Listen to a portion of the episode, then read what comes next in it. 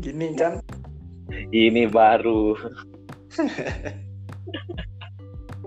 Angok. Assalamualaikum. Salam. Gimana sehat lo di sana? Alhamdulillah sehat. Berembe kucing no? Hah? Berembe Iya, kucing Gimana? sudah sehat membaik. sehat. Sehat. Sudah ada membaik. Udah aman aman. Nurut kok nih. Asik. Jadi apa yang terjadi sama kucingmu itu? Dia gimana kurang ajar. Coba pup di karpet, Terus? tak keluar kan tadi. Kok bau gitu. Terus keluar dari kamar kan, cek di ruang tamu, eh ternyata dia pup. Itu nggak biasa padahal berarti ya? Apanya? Nggak biasa dia kayak gitu di eh, pup di dalam rumah, di sembarang tempat. Nggak biasa kayak gitu dia. Oh, biasanya di luar sih. Nah makanya nggak biasa berarti kan? Mm-mm. Kenapa Kayaknya dia bisa kayak? Oh karena stres ya? Mm-mm. Stres kenapa itu? Pemicunya kalau hewan? Apa diganggu? Apa ada pikiran? Apa gara-gara covid? Nggak dapat makanan begitu? Kayaknya gara-gara diganggu kucing tetangga, dibully. Jadi ada pembulian di, di dunia perkucingan juga ya? Iya iya iya iya bagus.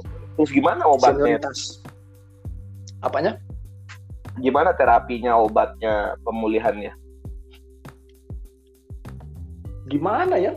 Kurang tahu juga sih. Bukan ahli kucing-kucing. Loh, terus dibiarin aja gitu, nanti dia nggak sembuh-sembuh dong. Kadang sembuh sendiri sih. Hmm, tapi sudah mau makan. Oh, kalau makan tetap jalan cuma ya kalau stres itu kadang pup sembarangan. Oh gitu. Akhirnya tadi gara-gara gara-gara apa namanya bersihin pupnya dia satu rumah dibersihin gitu sekalian. Oh gitu. iya. Iya. Iya iya iya iya. Mau udah lama nggak bersihin apa? Bersih sih cuma ya apa ya kurang rapi Hmm, penataannya Jatuh begitu. ya penataannya Oh. Kamu sempat ke Mataram nggak kemarin selama pandemi ini? kemarin pulang cuma berapa ya niatnya kan pulang cuma buat lebaran tapi lama-lama bertahan sebulan di sana setelah lebaran baru Mhm. dikasih izin balik lagi ke Jogja Hmm, berarti sekarang di Jogja sudah masuk ke berapa bulan? belum sebulan kayaknya baru tiga pekan Oh, belum sebulan ya, masya Allah.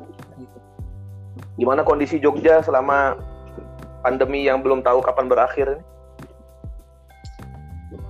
kalau Sampai sekarang sih enggak kayak sebelum ini ya sebelum saya pulang ke Mataram sebelum saya pulang ke Mataram itu wih sepi banget kayak Oh, kota mati gitu. Terus Padahal- masker juga ketat sekali. Tapi padahal Ya. padahal Jogja kan terkenal rame, banyak spot-spot keramaian. Itu juga sempat sepi kemarin ya. ya se- sepi banget. Hmm.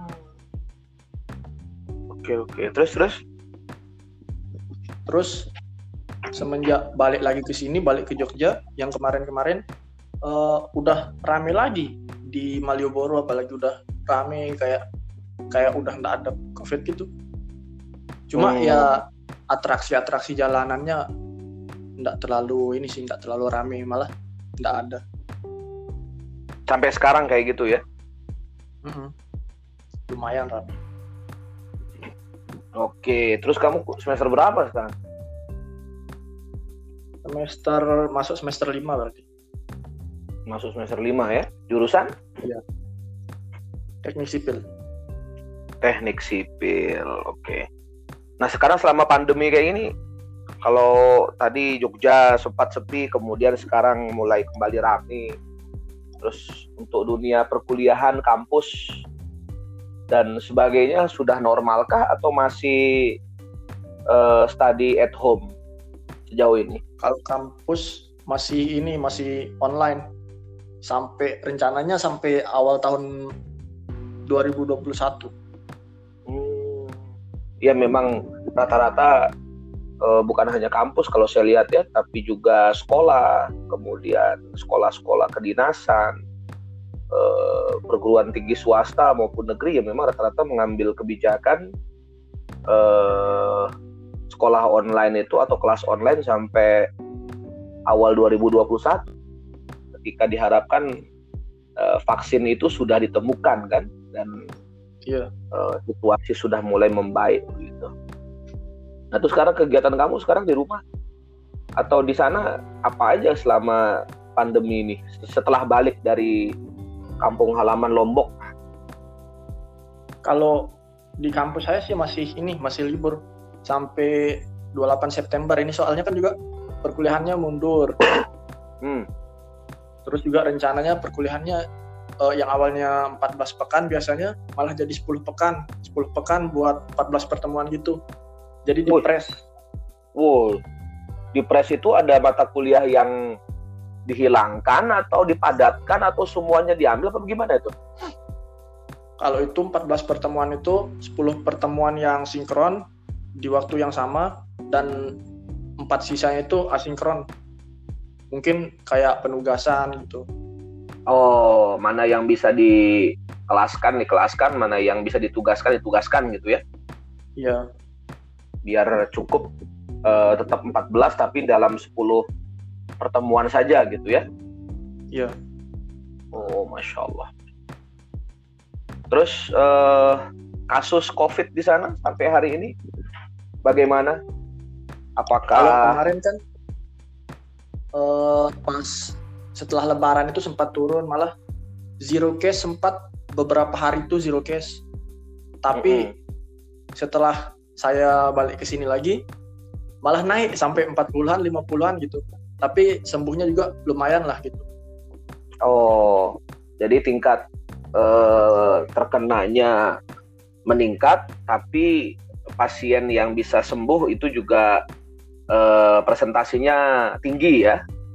Ya. Berarti penyebaran COVID-nya itu dapat dikendalikan statusnya, walaupun ya. jumlahnya ya. mulai mulai banyak begitu ya. Iya, insya Allah oh. bisa dikendalikan bedanya di Lombok sama di Jogja dalam menyikapi pandemi kayak begini apa kalau antum lihat saya kan nggak pulang dari bulan saya alhamdulillah pulang ke Lombok tahun 2020 ini dua kali di awal tahun.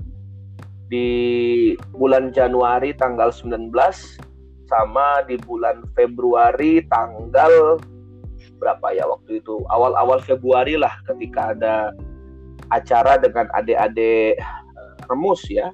Walaupun cuma 4 sampai 5 hari tapi Masya Allah ternyata bulan Maret corona menyebar dan corona menyerang gitu ya. Akhirnya sampai sekarang saya belum bisa pulang dan uh, silaturahim dengan keluarga di uh, Lombok. Apa yang antum lihat perbedaannya dari Lombok dan Jogja dalam menyikapi pandemi ini?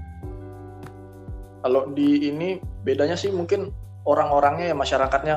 Kalau di Lombok itu lebih santai gitu orang-orangnya. Nggak tahu kenapa oh. lebih santai. Kalau di sini lebih taat sih kayaknya hmm. Lebih santai gimana dalam pandangan antum ini?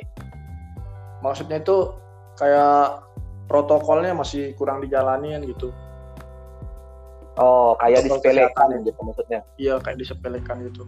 Nggak hmm. semua sih cuma beberapa mungkin mungkin sosialisasi yang kurang atau apa penyebabnya gitu. Oke, kalau di Jogja sejak awal memang disiplin atau bagaimana? Ya kalau dilihat sejak awal sih ya sampai yang tadi saya bilang itu kan sempat sepi gitu. Apa mungkin gara-gara kota pelajar juga ya jadi banyak yang pulang gitu itu yang buat sepi. Kurang tahu. Bisa jadi. Iya ya, bisa, bisa jadi, jadi salah satu salah satu faktornya gitu ya. Atau juga mungkin memang budaya orang Jogja yang yang apa yang santun, yang tidak berontak, yang sepertinya masih menjunjung tinggi uh, adat istiadat yang totok romo lah bahasanya gitu ya, sehingga iya. satu komando ya semua masyarakat dengan bersatu padu melakukannya sampai tadi kamu bilang zero case ya? Ya sempat zero case. Oke. Ya jadi karena kota pelajar bisa jadi karena di situ seluruh Indonesia dari berbagai macam karakter dan di berbagai macam perguruan tinggi di Jogja ya ketika pandemi seperti ini mereka pada uh, kembali ke kampung halaman ya mungkin itu salah satu di antara sebabnya juga ya. Ya bisa jadi itu yang buat ini zero case-nya juga. Tapi kan Terus sekarang? ini hmm? ya semenjak uh, apa namanya bandara dibuka itu kasusnya meningkat sih hmm. iya karena orang keluar masuk ya. Iya keluar masuk itu. Betul banyak kan juga kasus infeksinya dari luar daerah sih. Iya makanya karena dia uh, apa namanya pertukaran uh, posisi ya kemudian uh, mereka keluar dari region uh, apa namanya adanya wabah masuk ke region yang lain yaitu bisa saling membawa atau saling menularkan gitu kan. Kalau kita iya. melihat di hadis Nabi kan ketika disebutkan di sebuah daerah ada penyakit taun atau wabah yang uh, melanda kata Nabi kan yang di dalam jangan keluar, yang di luar jangan masuk. Itu kan simpel sebenarnya. Uh, apa namanya uh, protokol kesehatan Rasulullah itu sekarang digaung-gaungkan yang memang ternyata adalah sebuah mukjizat dan wahyu dari Allah gitu. Artinya pro, uh, protokol yang kita lakukan uh, apa namanya uh, anjuran dari pemerintah yang kita dengar sebenarnya kalau kita pahami lebih dalam bukan sekedar pernyataan pemerintah, tapi ini merupakan sunnah Nabi Muhammad SAW yang kita baru tahu di masa pandemi ini gitu kan andai kata kita nggak ada pandemi mungkin sampai mati kita nggak tahu sunnah ini gitu kan hmm, ya yeah. sebuah daerah andai andai saja sebuah daerah atau sebuah negara begitu disiplin dan bersabar sejenak saja uh, dengan durasi uh, karantina 14 hari total, mungkin kasus ini tidak akan menjadi uh, berlarut-larut dan uh, berujung pada ketidakpastian sehingga efek dominonya kan banyak itu. Kena sisi pariwisata terutama pendidikan ya paling utama tuh pendidikan adik-adik kita anak-anak kita keluarga gitu ya uh, kemudian yeah. kalian sebagai mahasiswa kemudian ke sektor ekonomi nomor dua itu sektor ekonomi yang sangat berdampak sekali berapa banyak orang yang di PHK, berapa banyak orang yang kehilangan pekerjaan, berapa banyak orang yang bisa dia bekerja dengan protokol tapi pendapatannya berkurang 75% gitu kan. Hmm. Yang biasanya setiap hari dia dapat ada bagian dia sisihkan untuk ditabung mungkin, untuk bayar cicilan, untuk bayar hutang. Sekarang dia keluar, dia berjualan, dia berkendara, ya ojek misalkan, ya yang dia dapat hanya untuk bertahan makan setiap hari saja. Itu ekonomi sangat terasa sekali gitu kan.